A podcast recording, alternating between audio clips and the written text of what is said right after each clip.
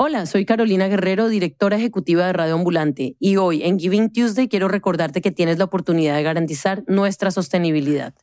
El 2020 ha estado lleno de retos, pero no dejamos que nada nos pare. A pesar de todo, lanzamos El Hilo, nuestro nuevo podcast noticioso, y hemos sumado en total cerca de 70 nuevos episodios. Pero no es el número de episodios lo que más me enorgullece, sino las historias que hemos reportado, cubriendo política y las secuelas del COVID con el hilo, y las historias sorprendentes y humanas que nos hacen reír cada semana y pensar con Radio Ambulante. También estamos organizando por primera vez el Radio Ambulante Fest, un mini festival de lujo con cinco eventos que raramente están disponibles en español. Es que no paramos, no queremos parar. Y este Giving Tuesday lo voy a decir de frente. El futuro de Radio Ambulante Studios también está en tus manos. Apóyanos hoy en este día global para donar a las causas que valoras. Tú tienes el poder de garantizar nuestro trabajo y asegurar que oyentes como tú tengan cada semana historias y noticias que nos conectan como región. Necesitamos recoger 70 mil dólares antes de diciembre 31. Ya llevamos el 60% de esa meta. Por favor, ayúdanos a recoger lo que nos hace falta sumándote a nuestro programa de membresías, Deambulantes. Para donar, ve a radioambulante.org slash deambulantes. Mil gracias. Bienvenidos a Radio Ambulante desde NPR. Soy Daniel Alarcón. El Humedal de Cascajo, se puede decir, fue mi colegio, mi universidad, mi posgrado y mi vida entera. Él es Marino Morikawa, es un científico peruano de 43 años. Creció en la provincia de Huaral, al norte de la ciudad de Lima. Y el humedal del que habla, el Cascajo o Santa Rosa, su nombre oficial, quedaba a unos 20 minutos en carro desde su casa y a más o menos 100 metros del mar. Por ser un humedal costero, las aguas del río que baja de la montaña y las del mar se filtran por debajo del suelo y crean un cuerpo de agua, como una laguna.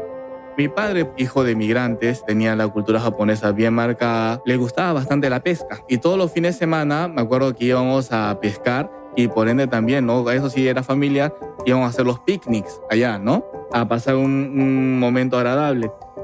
También iban su mamá y sus dos hermanas mayores. Pasamos momentos fabulosos de amor familiar. Íbamos al humedal, nos metíamos, nos bañábamos, de vez en cuando llevábamos nuestra, nuestros botes inflables. Y bueno, en ese tiempo era un recuerdo fabuloso porque había una biodiversidad eh, inmensa, hartas aves.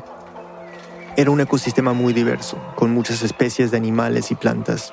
En cuanto a las aves, había callaretas andinas, patos colorados, garzas huaco, cormoranes, flamencos andinos o parihuanas, como les dicen en Perú, el tamaño del cascajo ha cambiado a lo largo de los años, sobre todo por la intervención humana, pero en total llegó a medir más de 280 hectáreas, que son unas 339 canchas grandes de fútbol. Y ahí fue donde a Marino, de 6 o 7 años, se le empezó a despertar una gran curiosidad por la biología, los ecosistemas, la naturaleza. Pero llegó la época del terrorismo en el Perú y Marino y su familia se llenaron de miedo. Dejaron de ir al humedal a finales de los 80 cuando el conflicto armado en el país se hizo cada vez más fuerte y esas imágenes tan bellas del humedal se quedaron en su memoria y en historias familiares. No volvieron en más de 20 años, hasta que Marino, mientras hacía un doctorado en bioindustrias en Japón, recibió una llamada de su papá. Y me dice, oye, ¿te acuerdas del cascajo? Sí, le digo, bueno, no vas a creer que me fui a pescar y estaba totalmente perdido. Perdido. Su papá le contó que había visto una contaminación impresionante. Por culpa de la agricultura y la urbanización descontrolada, el humedal fue perdiendo su tamaño y ahora tiene un área de menos de 45 hectáreas. Marino no lo podía creer, tenía los mejores recuerdos del cascajo. Entonces aprovechó unas vacaciones en Perú en 2010 y le pidió a su papá que lo llevara. Quería ver con sus propios ojos lo que le había contado. Llegué y totalmente irreconocible.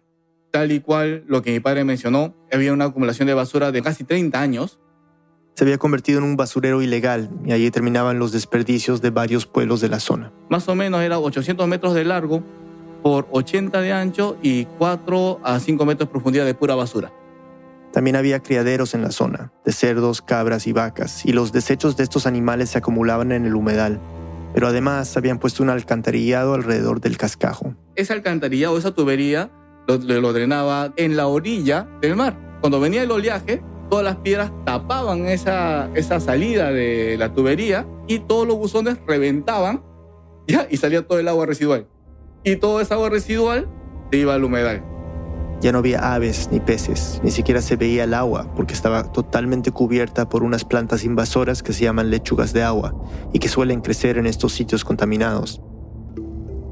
Ese tapete de lechugas impedía que el agua se oxigenara y el olor... Olía mal, o sea, era un olor nauseabundo, ya porque era agua, agua residual en época de verano y todo ese vapor eh, generaba un mal olor, ¿no? A todo el lugar. Cuando vi toda esa imagen desastrosa, salió algo, algo natural en mí de que me arrodillé, ya, y lo primero que hice fue pedir perdón por el mismo hecho de haberme descuidado de, de este hermoso recuerdo. Luego vio a algunos niños de la zona caminar alejados del humedal. Y dije, no es justo que estos niños tengan que pasar por esto cuando yo pasé una infancia hermosa. No es justo que estos niños crezcan alrededor de un basural. Y en ese momento se le ocurrió algo que para cualquier otra persona quizás hubiese sido una locura, que el cascajo se podía revivir. Y que él mismo era el indicado para lograrlo. Nuestro productor David Trujillo nos sigue contando. Para entender por qué esta idea de Marino no era completamente descabellada, debemos retroceder un poco y trazar su llegada a Japón. Mucho antes de decidir que iba a salvar el cascajo y mucho antes de viajar a Japón, Marino estudió varias cosas en Perú, pero nada relacionado con el medio ambiente. Luego se dedicó a asesorar industrias de alimentos y agrícolas en temas de control de calidad, y ahí se dio cuenta de que muchas de estas empresas no trataban adecuadamente sus desechos. Estas industrias no contaban con una planta de tratamientos de aguas residuales adecuadas, ¿no? Bueno, hasta el día de hoy muchas, y drenaban todas sus aguas residuales, ya sea a los ríos, sequias o, directamente al mar. Contaminaban, y mucho. Con los residuos sólidos de la producción, que podían ser varias toneladas, lo que hacían era enterrarlos. Y le decía, oye, ¿por qué lo entierras? ¿No lo puedes tratar? No, no, no, no te preocupes, las bacterias o los bichos se lo van a comer. Y obviamente generó mayor curiosidad de mi parte que comencé a investigar. Pues dije, no, no puede ser así, ¿no? Porque si se está contaminando. Marino tenía claro que para ofrecer soluciones reales a estos problemas, primero debía estudiar sobre el tema. Empezó a buscar opciones en Perú, pero según él, en esa época, a mediados de los 2000 las universidades del país no tenían alternativas tecnológicas. Era solamente teoría. Con teoría obviamente no me iba a servir casi nada, porque más que todo sirve para conocimiento, pero para ejecutar una acción o solución no te iba a servir de nada. Dije, entonces, ok, vayamos a ver diversos países que te den esa alternativa tecnológica para brindar una solución al problema. Así que se postuló una beca que ofrecía el Ministerio de Educación de Japón. Se la ganó y así fue que terminó estudiando en la Universidad de Tsukuba en 2005. Tenía 28 años. Hice dos años de maestría. Mi especialidad fue eh, lo que es biosistemas, que en sí es la energía renovable. Luego, mi doctorado me especialicé en lo que es bioindustrias. La especialidad fue eh, lo que es tratamientos de aguas residuales de cualquier índole. Como las que salen de las casas, las de los alcantarillados de las ciudades, las que están contaminadas con desechos mineros o hidrocarburos. Marino decidió que todo eso que aprendió en Japón, las tecnologías que conoció allá, las pondría en práctica en el cascajo. Era un proyecto personal que lo motivaba mucho.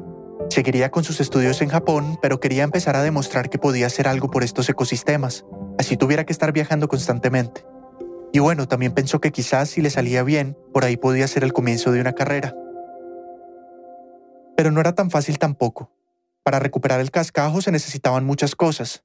Mejorar la calidad del agua, recuperar la biodiversidad, convencer a la comunidad de la importancia de cuidarlo y lograr la voluntad política para garantizar su protección a futuro. Y claro, cada factor tenía su grado de dificultad y sus metodologías propias. Si fallaba en uno, no podía seguir con el resto. En esas vacaciones de 2010, cuando viajó a Perú a ver lo que su papá le había contado, Marino empezó por hablar con el alcalde de Chancay, el distrito al que pertenece el humedal. Suerte nuestra de que el alcalde es amigo de la familia, se llama Juan Álvarez Andrade, bueno, de, cariño le dicen Juanelo, ¿no? Le digo, Juanelo, ¿qué haces acá? ¿No? Y felicitándolo, ¿no? Mira, Juanelo, le digo, este, quiero recuperar el humedal. Se sorprendió, no abrió sus ojos grandes, pero no tenemos plata, por si acaso, me dice, ¿no? Marino le dijo que no se preocupara por eso, Simplemente le pidió que lo dejara hacer su trabajo para demostrar que el humedal sí podía recuperarse. Solamente dame un año nada más, Juanelo, le digo. Dame un año. Si en ese año no logro hacer nada, me quedo callado, tomo mi avión y como que no pasó nada. Ya, ya no hay problema, pero está totalmente cochino, le digo. Yo voy a asumir con todos los gastos, si me pasa gasto médico, si me pasa algo, voy a cubrir con todos los equipos que voy a hacer. Pues solamente dame esta oportunidad. Ya, no hay ningún problema. Con el permiso del alcalde, Marino empezó a planear un presupuesto. Gran parte ha sido por los pasajes. Un pasaje de Perú, Japón es caro. Y es que la idea que tenía Marino era estar viajando más o menos una vez al mes, para estar unos días en el humedal y luego seguir con sus obligaciones en Japón. Eso significaba no menos de mil dólares al mes. Y claro, había otros gastos. Los alimentos viáticos, el combustible y luego lo otro sí fue los materiales, eh, la tecnología en sí. La tecnología que planeaba usar para descontaminar el agua. Más adelante hablaremos en detalle sobre esto. Como fuera, Marino apenas tenía algunos cálculos en su cabeza de cuánto costaría su proyecto, y la cifra era alta, así que empezó a buscar dinero. Toqué más de 10 puertas para pedir financiamiento. Todas me las cerraron, porque en ese tiempo decían, oye, ¿y qué ganamos con esto? Recuperamos, pero ¿yo qué voy a ganar? No, pues un marketing, reconocimiento de que cuidas la humedad. No, no, no estamos interesados. Marino tuvo que recurrir a una última opción para salvar su plan. Y la cosa es que ya pues no me quedaba otra. Regresé a Japón, saqué todos mis ahorros, pedí préstamos bancarios y regresé al Perú. Ya en el humedal, Marino empezó a medir los comportamientos del viento y la cantidad de personas que pasaban por ahí. Pasaba aproximadamente un tráfico de 100 personas por día. Era gente que vivía ahí, y Marino sabía que eventualmente tenía que convencerla de que el cascajo no tenía por qué seguir siendo una cloaca. Necesitaba de que estas personas sean los guardianes del lugar. Trabajaba solo, desde las 6 de la mañana hasta las 8 de la noche. Luego volvía a la casa de sus papás y a partir de esa hora se dedicaba a analizar los reportes que hacía y las muestras que iba recogiendo. Para focalizar su trabajo, Marino decidió dividir el humedal por sectores. Lo había dividido en sector A1, A2, B1, B2, hasta el D1, D2, ocho sectores. Y le puse separaciones con, con bambú. Luego empezó a sacar todas las lechugas de agua. Esa labor era completamente manual. Llegaba al humedal, se ponía uno de esos trajes enterizos de pescador, botas de caucho. Me metía al humedal. Ya llegaba hasta el lugar donde, donde me cubra el traje, ya con guantes, acumular las lechugas y empujarlas. Para llevarlas hasta la orilla, Marino llegaba hasta donde había más o menos un metro y medio de profundidad. Como en el fondo del agua hay lodo y sedimentos, el esfuerzo físico era grande. Levantar el pie, dar un paso, sacar el otro, empujar las lechugas, avanzar con fuerza. Más o menos yo podía empujar aproximadamente, sin exagerarte, casi 100 kilos de lechuga y empujar esos 100 kilos. Claro, claro está que en el agua pesa menos, pero después, cuando he llegado a la orilla, 10 lechugas ahora pesará como 2 kilos, algo así. Agacharme, recoger la lechuga, pararme y tirarla. Tirarla fuera del agua. Luego con esa lechuga la idea era hacer abono orgánico y esparcirlo por las zonas áridas de la zona para que reverdecieran. Pero aunque sacaba y sacaba lechugas, parecían infinitas. Y todo esto lo hacía solo, sin ayuda de nadie.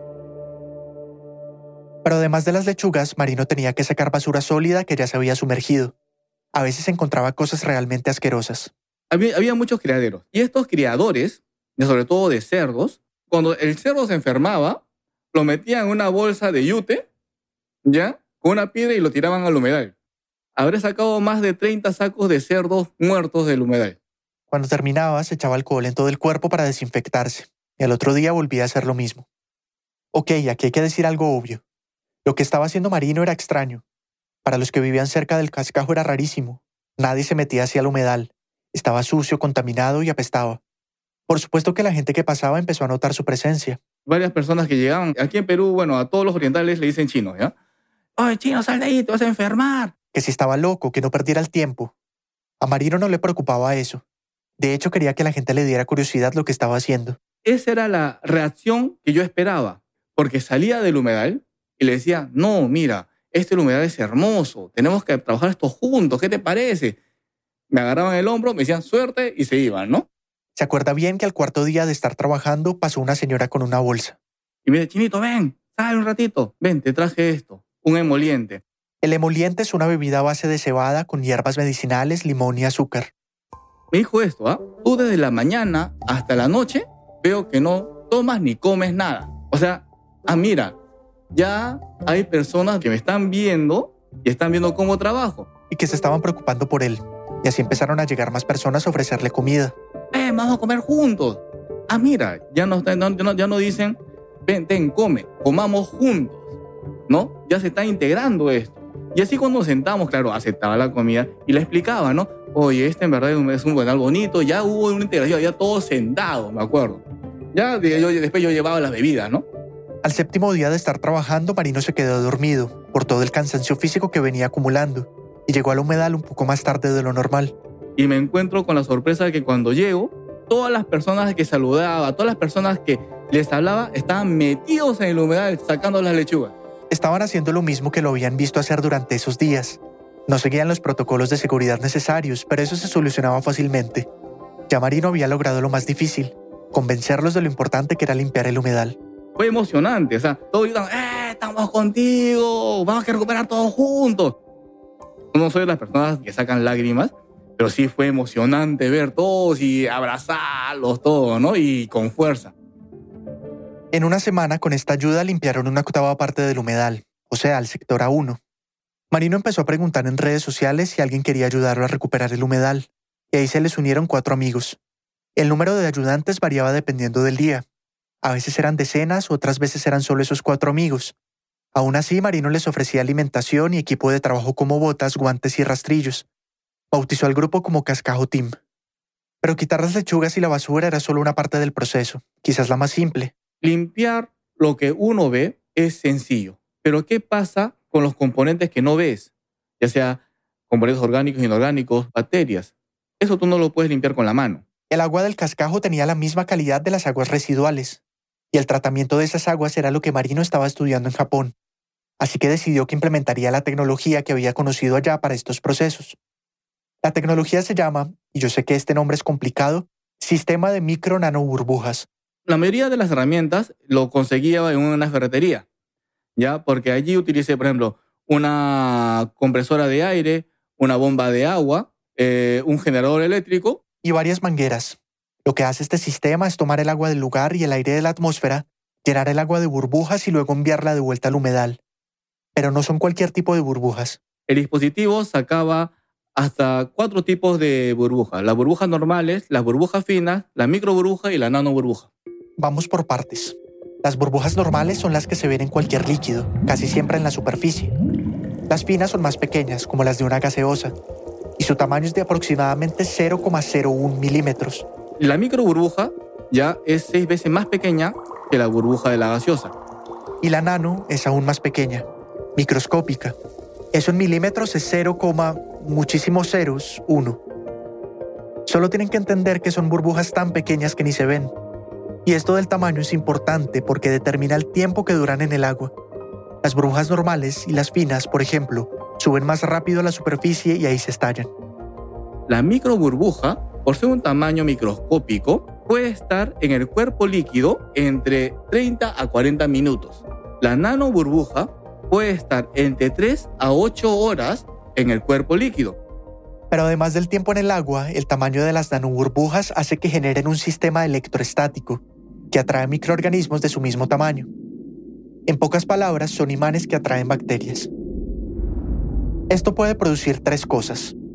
Primero, que las bacterias queden atrapadas, como en una telaraña, y terminen muriendo por falta de alimento o movilidad. Segundo, si las nanoburbujas estallan dentro del agua, también estallan las bacterias, es decir, como una especie de bombitas microscópicas. Y tercero, ¿qué pasa si esta nanoburbuja se suspende? Es decir, si sube a la superficie. Como son, hay muchas bacterias allí, cuando llega, llega a la superficie, por interacción de la radiación solar, el viento u otros componentes, la bacteria se gasifica. Los otros tipos de burbujas que produce el sistema también tienen sus roles. La micro y las burbujas finas, aparte que ayudan a una oxigenación del agua, ayudan también, gracias a esa oxigenación, a hacer, eh, cambiar el comportamiento de las bacterias o componentes orgánicos. Las burbujas normales eran simplemente un tema de oxigenación. Pero el problema con este sistema de micro nano burbujas es que puede generar un efecto negativo en el cuerpo de agua. En pocas palabras, estamos eliminando también las bacterias buenas del lugar. Por eso de que todo esto se tiene que basar con estudios científicos y con las pruebas que uno tiene que ir realizando. Para así saber por cuánto tiempo se puede aplicar la tecnología y cómo puede evitarse cualquier tipo de daño colateral. Por eso, gracias a las pruebas que hizo Marino en la primera semana, decidió poner el sistema durante 10 horas al día en varios puntos. Además de eso, diseñó unos biofiltros en cerámica que también instalaba en cada sector. Con ellos capturaba bacterias buenas y las protegía de las nanoburbujas para luego devolverlas al humedal. Estos dispositivos también absorbían componentes inorgánicos que el sistema no podía tratar. Habíamos diseñado unos flotadores a, partir de los tubos de PVC. Eh, instalamos allí los dispositivos en el tubo de PVC. Los metíamos al humedal hasta donde llegaba la manguera, ¿no? Porque había que tener la entrada de agua y de aire. Llegamos al punto y dejamos un ancla para que esté estático y nos retirábamos. prendíamos el generador de corriente para que pueda funcionar la bomba de agua y la compresora de aire. Ahora se utilizan otro tipo de tecnologías para limpiar los cuerpos de agua naturales, pero en ese momento, según Marino, a principios de la década del 2010, me consideraron que fui el primer, la primera persona que utiliza la nanotecnología para recuperar los cuerpos de agua en el mundo. Todos los días, Marino tomaba muestras del agua para saber cómo evolucionaba. Sabía que su sistema funcionaba, ya lo había puesto a prueba en el laboratorio, pero de lo que no estaba seguro era del tiempo que tardaría en mostrar resultados. El día 15, saqué unas muestras ya, y lo llevé al laboratorio y el resultado fue fenomenal. Había, había reducido más del 50% de la carga contaminante. El hecho de que estuviera funcionando no significaba que los cambios se fueran a ver a simple vista, y eso era un reto, sobre todo pensando en los residentes. Sentía la necesidad de mostrarles algún progreso tangible. Lo que sí pensaba era qué tengo que hacer para avanzar más rápido. ¿De qué manera puedo impulsar o contagiar a las personas ese apoyo para poder seguir avanzando? Para que se recupere más rápido o pueda tener conciencia ambiental hacia las demás personas. Porque más allá de descontaminar el humedal, una de las cosas más importantes será persuadir a la gente de cuidarlo. Esto es uno de los factores que garantiza que el trabajo no va a ser en vano. Afortunadamente, la noticia de la recuperación del cascajo empezó a aparecer en los medios locales. El doctor Marino Morikawa, especialista en medio ambiente y con posgrado en Japón, está realizando el trabajo de restauración y purificación del agua en los humedales de Santa Rosa. También empezaron a entrevistarlo. Y el trabajo que vienen realizando sin duda va a emplear mucha gente. Se necesita mucha gente, ¿no? Ahora solamente con ustedes somos solamente cinco personas y con cinco personas ya se ha avanzado lo que usted ve ahí. Obviamente necesitamos personal, ¿no? Y si hay gente voluntaria que nos quiere apoyar, son bienvenidos. Y este llamado funcionó. Empezaron a llegar personas, muchas. Ahora el número de ayudantes podía llegar a 100 por día, y eso aceleraba muchísimo el trabajo. Estamos apreciando que Marino Morikawa ha logrado convocar a jóvenes de universidades y así mismo también de la localidad. Pero también de otras zonas. Esta es una de las ayudantes que entrevistaron durante una jornada de limpieza. ¿De qué parte viene usted? De Lima. Viene con los niños, ¿no? Sí, ellos participan. Somos de Comando Ecológico y ellos participan. ¿Cómo así usted se enteró del llamado? Eh, por el Face. También se enteraban por medios nacionales. Nos enteramos por el periódico el ayer, ¿no? sí. El viernes. Y no esperamos nada y, y nos vinimos temprano hoy día. ¿Desde qué hora están acá? Desde las nueve. ¿Conocían a Marino Morikawa? Eh, no, solamente por el pulimetro, así que ayudar, ¿no? Marino vivía entre Perú y Japón. Cada mes viajaba al humedal a trabajar durante algunos días y luego volvía a Tsukuba en Japón para seguir con sus obligaciones en la universidad. El cascajo team cada vez se consolidaba más. Eran varias personas que se turnaban para seguir limpiando mientras él estaba lejos. El humedal progresaba lentamente, pero un día de enero del 2013 recibió una llamada de uno de sus ayudantes.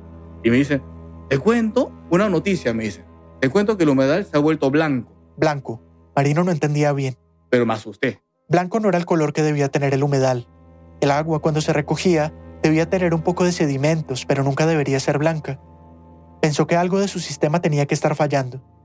Él llevaba algunos días sin ir, y tal vez alguien con buenas intenciones pero sin conocimiento del tema, le había echado lejía o cloro o desinfectante. Eso dañaría el agua. Se preocupó, pensaba en todo el tiempo, el esfuerzo físico y mental que le había invertido al proyecto, en todas las ganas que había despertado en la gente para recuperar el humedal, en los daños a la biodiversidad que podría desencadenar algo así, pero también pensaba en la plata. Yo pasaba obviamente por un estrés, ¿no? Porque obviamente sacaba, había, había sacado un monto fuerte de, de dinero, un préstamo. ¿Cómo pagarlo, pues, no? Con esa noticia todo terminaría yéndose a la basura. La llamada fue muy breve. Marino no pidió explicaciones, su redacción fue inmediata. Colgué el teléfono, compré el pasaje y el día siguiente volé a Perú. Quería ver con sus propios ojos la magnitud del daño y saber si tenía solución. Una pausa y volvemos. Mientras dormías, un montón de noticias estaban pasando alrededor del mundo.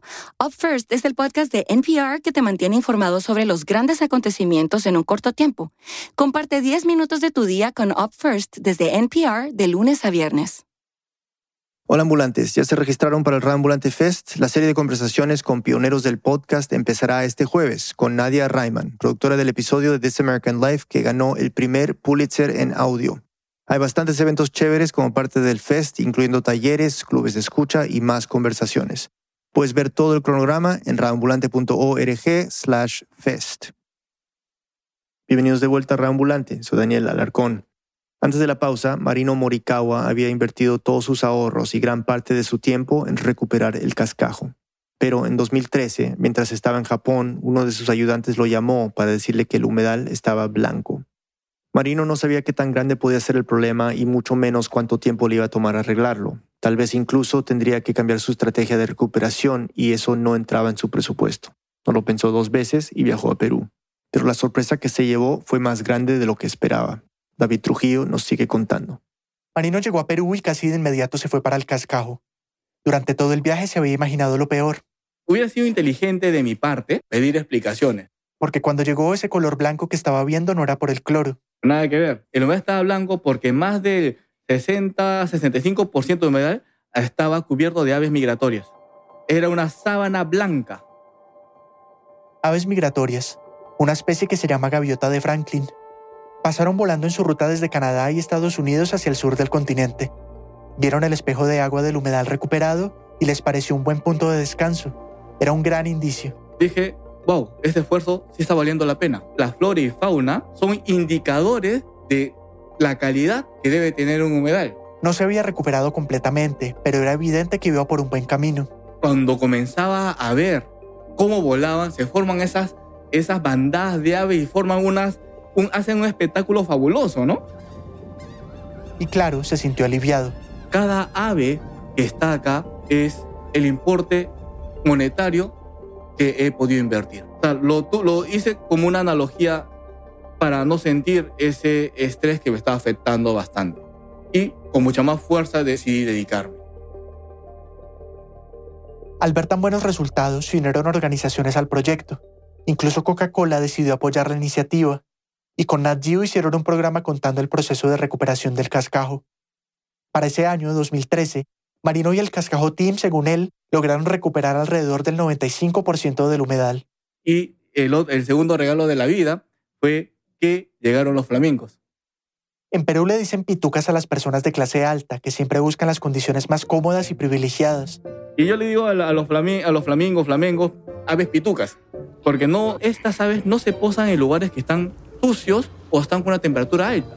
Y han estado allí hasta su lomo nadando. O sea, es un indicador de que la calidad del agua del humedal ha sido apta para estos, estas aves pitucas. La recuperación casi total del cascajo llevó a que desde 2012 el Congreso de la República del Perú le hiciera varios reconocimientos. Después vendrían otros por parte de diferentes instituciones. Luego el Consejo Nacional de Ciencia, Tecnología e Innovación Tecnológica escogió a Marino como uno de los tres mejores científicos del país en 2014. Gracias a todo lo que aprendió allí sobre el comportamiento de la naturaleza y la aplicación de la tecnología, Marino empezó a trabajar desde su universidad en Japón en proyectos similares en varias partes del mundo. Pudimos aportar en la recuperación de más de 30 hábitats naturales, ya sea en China, Corea, África del Norte, ¿no? Aportar también investigaciones en Estados Unidos. O sea, el éxito. Bueno, no exactamente. Si bien se había recuperado el cascajo casi por completo, faltaba un detalle que garantizaría que el trabajo haya valido la pena, que las autoridades políticas de la zona se comprometieran a proteger ese progreso. Hice un manual de ello y ese manual se lo entregué a la municipalidad para que se hagan a cargo. Sin embargo, no todo el mundo estaba de acuerdo con la gestión de la alcaldía de Juan Álvarez, la misma que le dio el permiso marino con respecto al cascajo. Por esa misma época, en el 2013, se creó el Comité de Vigilancia Ambiental del Humedal, Empezó como una iniciativa ciudadana, porque según su coordinador, William Jurado, no confiaban en la administración de Álvarez. William estaba involucrado con temas ambientales y el humedal desde hace varios años. Para él esa zona llegó a tales niveles de contaminación por el descuido del alcalde Álvarez antes de que llegara Marino. Este es William. Él fue que abandonó el humedal, no hizo nada. Los vecinos del pueblo solicitaron justamente al gobierno regional, que es un gobierno superior, para que participe en la conservación. En la conservación del humedal. El gobierno regional decidió unirse a la iniciativa y empezó a hacer reuniones con la gente y talleres al respecto. De ahí resultó el comité, serían los mismos ciudadanos quienes se encargarían de vigilar esa conservación. El comité empezó con más o menos 15 voluntarios. Lo primero que hicieron fue enfocarse en el cuidado del entorno del humedal, en las partes secas. Recogían la basura que botaban en esas zonas, vigilaban que la gente no arrojara escombros y otros materiales de construcción. En ese momento, Marino llevaba tres años trabajando en la recuperación de la laguna. Y él comenzó a trabajar ese tema justamente, antes que nosotros. ¿ah? Cuando nosotros nos formamos ya, eh, él estaba ahí y conversamos con él. Yo personalmente conversé con él para tener una reunión y hacer un trabajo concertado, es decir, apoyar lo que él hacía y, ¿no? y hacer un trabajo conjunto. Pero según William, Marino no aceptó. Nunca pudimos tener una reunión con él. El alcalde de ese tiempo tenía algunos problemas con nosotros. Por las críticas constantes que le hacían a su administración y el descuido del humedal cuando salimos nosotros como institución ya reconocida, el alcalde de ese tiempo lo vio mal y lo apoyó justamente a, a Marino Moricagua en sus actividades. Y eso, según William, hizo que no pudieran trabajar juntos. La discusión de Marino con el comité empezó por algo que parece insignificante, el nombre del humedal. William insiste en que el nombre oficial es Santa Rosa. Porque todos los documentos de gestión, las ordenanzas municipales, regionales, las más antiguas, las más recientes, los libros vas a encontrar como Humedal Santa Rosa. Y fue un debate tremendo nosotros y nosotros tuvimos que debatir en consejos municipales, ¿no? Para que no se cambie el nombre, porque lo pedía.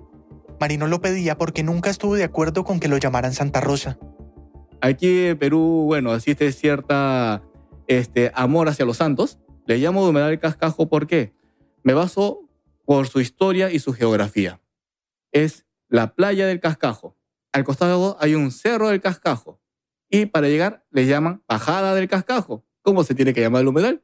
Bueno, cascajo, ¿no? Pero para William el nombre del cascajo forma parte de una estrategia de mercadeo. Como Marino le decía así desde que era niño, y la historia familiar fue tan importante para promocionar su actividad de recuperación, quería asegurarse de que ese fuera su nombre oficial. El tema del Maricabo para nosotros eh, es una persona que ha contado un cuento que promociona y es un, marketea muy bien y que a partir de eso obtuvo una serie de premios y financiamientos. Y sí, William acepta que Marino puede hacer lo que quiera con su trabajo y buscar dinero por eso. Eso no lo critican. Cuando ya habló de ciertas cosas que no eran correctas de la humedad, ahí nosotros dijimos no. William se refiere a que cuando Marino desde 2012 empezó a recibir reconocimientos por su trabajo en el humedal, hablaba de la recuperación casi total del ecosistema. Pero según el comité, eso no es cierto, así que decidieron criticar públicamente lo que había hecho. Dijeron, por ejemplo, que el humedal no era una cloaca cuando Marino llegó, y que según estudios de expertos ya había varias especies de aves. La contaminación por las aguas residuales era clarísima, pero fue algo que el sistema de micro nano burbujas de Marino no solucionó. Según las muestras que tomaron, el agua seguía contaminada y las lechugas no paraban de crecer. Además, como Marino no ha hecho ninguna publicación científica al respecto, no se ha podido confirmar la efectividad de la tecnología. Marino nunca los ha desmentido públicamente y tampoco los ha denunciado penalmente por difamación. Le preguntamos sobre estas acusaciones, pero nos dijo que prefiere no hablar al respecto, y menos cuando se trata de personas que han venido atacándolo. Pero como sea, Marino nos dijo que desde el principio vio la creación del comité como una estrategia política. Fue, me acuerdo que elecciones de alcaldía y gobierno regional, todos metían, como ya vieron de que mediáticamente es rentable, todos comenzaron a decir, tenemos que recuperarnos, yo sí voy a recuperar el humedal, todas esas cosas. Y por eso se negó a reunirse con ellos. Porque obviamente no iba a permitir de que politicen el lugar, no iba a permitir de que gente extraña sin preparación quiera meter, como decía Perú, quiera meter su cuchara sin saber nada. Y comenzaron a, a meterse ¿no? y politizar el lugar. Y bueno, yo estuve en contra de eso, bueno, generé, generé cierta antipatía prefirió no darle importancia a una discusión que para él solo tenía intenciones políticas. Lo que ha hecho en sus conferencias y entrevistas es mostrar fotos del humedal cuando llegó. Se ve cubierto completamente de lechugas, hay cerdos dentro de la laguna y mucha basura alrededor. En cuanto a las aves, ha asegurado que efectivamente hay estudios previos sobre eso, que cuando él llegó había aproximadamente cinco especies, pero eso tampoco niega el hecho de que las gaviotas de Franklin hayan querido descansar ahí al ver el espejo de agua. Y bueno, con respecto al sistema de micro nano burbujeo, ha recibido premios por eso y comentarios positivos de algunos científicos e ingenieros. Solo en 2014, cuando el comité lo acusó de apoyar los intereses de un megapuerto que planean construir en la zona, decidió dar declaraciones públicas al respecto. Este es Marino en una rueda de prensa que dio para hablar sobre el tema. Han estado diciendo que hay una correlación o una identidad de Marino Morikawa que está con el TPC. TPC, Terminales Portuarios Chancay, la empresa operadora del megapuerto que involucra a una de las mineras más grandes del Perú y una empresa naviera china. Según el comité, Marino seguía los intereses del TPC y se negaba a tomar acciones para proteger legalmente el humedal y evitar el daño ambiental que el megapuerto tendría sobre el lugar. Se está diciendo mucho de eso, lo cual solamente le voy a decir que eso lo voy a negar, ¿ya? Porque son, son apreciaciones de otras personas que no conocen el trabajo y me quieren ligar a una empresa que no conozco. En esa misma rueda de prensa también fue enfático en aclarar cuál había sido su posición frente al proyecto que se había planteado. El primer eh, perfil que sacó el TPC fue pasar eh, una carretera por la playa del Cascajo. No sé si recuerdan ustedes. ¿Quién fue la persona que dijo no e invalidó esa idea? La persona que está sentada frente a ustedes explicó que él mismo había ido a las autoridades ambientales para alertarlas sobre el daño ecológico que causaría esa carretera y que finalmente la empresa desistió por temas de inestabilidad del suelo. Aclaró que le había solicitado al TPC su expediente de impacto ambiental para saber exactamente si afectaría o no al cascajo, pero que hasta ese momento no habían querido entregárselo ni a él ni a la entidad que se encarga de dar las certificaciones ambientales en el Perú. Si presentan este proyecto, no duden que voy a leer hasta la última coma. Incluso tengo en el grupo, ahí tenemos tres abogados ambientalistas. Y que si encontraban algo que pudiera afectar el humedal, él sería el primero en exigir todos los procedimientos adecuados para evitar que se contamine nuevamente. Hasta ese momento, basándose solamente en los planos que había publicado TPC en Internet. Hasta donde yo tengo visto, no va a afectar para nada en lo que a mí me corresponde, en la contaminación del agua y la biodiversidad. Si se va a perder el cascajo, no se va a perder nunca, porque yo soy el primero que va a estar parado ahí. En 2015, Marino hizo una donación a Chancay de indumentaria y herramientas de trabajo necesarias no solo para el mantenimiento del cascajo, sino de otros humedales en la zona. Pero por esa misma época decidió alejarse de todas las discusiones relacionadas con el humedal y seguir con otros proyectos. Según el comité, ahora son ellos quienes se encargan voluntariamente del cuidado del humedal, hasta el momento no hay pruebas que involucren a Marino con el megapuerto. El coordinador William Jurado acepta que fue Marino el primero que empezó la limpieza del humedal y que gracias a esa limpieza, después de varios años de tener una laguna verde por la lechuga, pudieron ver el espejo de agua. En este momento aún falta solucionar los problemas de la contaminación, de aguas residuales que siguen llegando a la laguna, de basura que todavía botan alrededor del humedal, problemas que han hecho que la lechuga vuelva a crecer y a tapar el agua, Marino sabe eso. Solamente que ahorita no nos conviene entrar a recuperarlo porque está un poco político y cualquier cosa que haga lo puedan tomar a mal. Prefiero de que tener una, una conversación con, con la nueva autoridad y decir tiene nuestro apoyo o recibir una carta de invitación por parte de ellos. No cierra del todo la posibilidad. Obviamente que nos causa cierta indignación, pero tratamos de no ser tan negativos, ¿no? Porque si nos llama nuevamente a recuperar el humedal, Ahora el humedal, con toda la tecnología que tenemos, así esté lleno totalmente de lechugas, lo podemos recuperar en menos de tres meses. Y es que como ya lo mencionamos, su experiencia en recuperación de hábitats naturales ha aumentado muchísimo desde entonces. Ese mismo año, 2015, terminó sus estudios en Japón y volvió de manera permanente al Perú para poner en práctica lo que había aprendido. En 2017 creó la empresa TTT Grupo Morikawa para dedicarse a proyectos de descontaminación de cuerpos líquidos del aire y de suelos. Como tantas cosas en Perú y como tantos casos de daño ecológico, el caso del cascajo o el humedal de Santa Rosa es complicado. O sea, se recuperó y volvió a contaminarse, o quizás nunca se recuperó del todo, dependiendo de a quién le creas. Lo que sí es cierto es que las lechugas han vuelto a tapar la mayoría de la laguna. Sin embargo, desde hace un tiempo varias organizaciones ambientalistas buscaban que lo declararan área de conservación ambiental. Eso haría que tuviera una protección estricta y especial a nivel nacional, Además, obligaría al gobierno local a recuperarlo con recursos públicos. La buena noticia es que en septiembre de 2020 se logró. Ahora que es un área de conservación ambiental, va a ser mucho más difícil que cualquier persona o empresa, ya sea un megapuerto, un acueducto o un criadero, acabe con el humedal.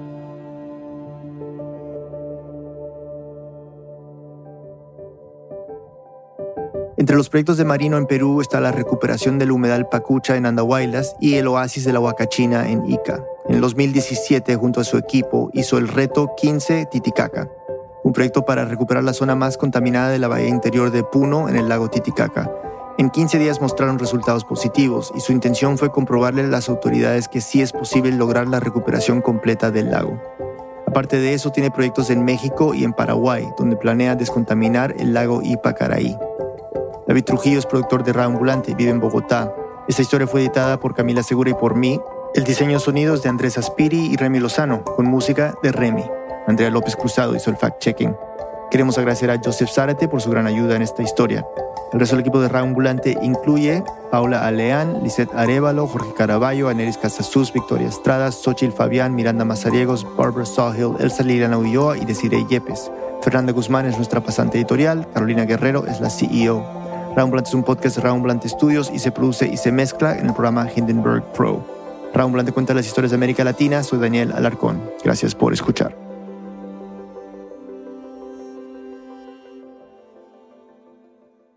¿Estás aprendiendo español? ¿Te encantan los podcasts? Of course you do. You're listening right now. If you're one of the thousands of Raambulante listeners who use our stories to improve your Spanish, you might want to try Lupa, our app for intermediate Spanish language learners. You get Raambulante stories with real voices from all over Latin America to help you understand the language as it's really spoken. Lupa has cool features too, like real time access to vocabulary, speed controls, hints to help you follow along, and much more. This coming holiday season, give the gift of language with Lupa, an app that uses powerful storytelling to get you closer to fluency. Find out more at lupa.app slash gift.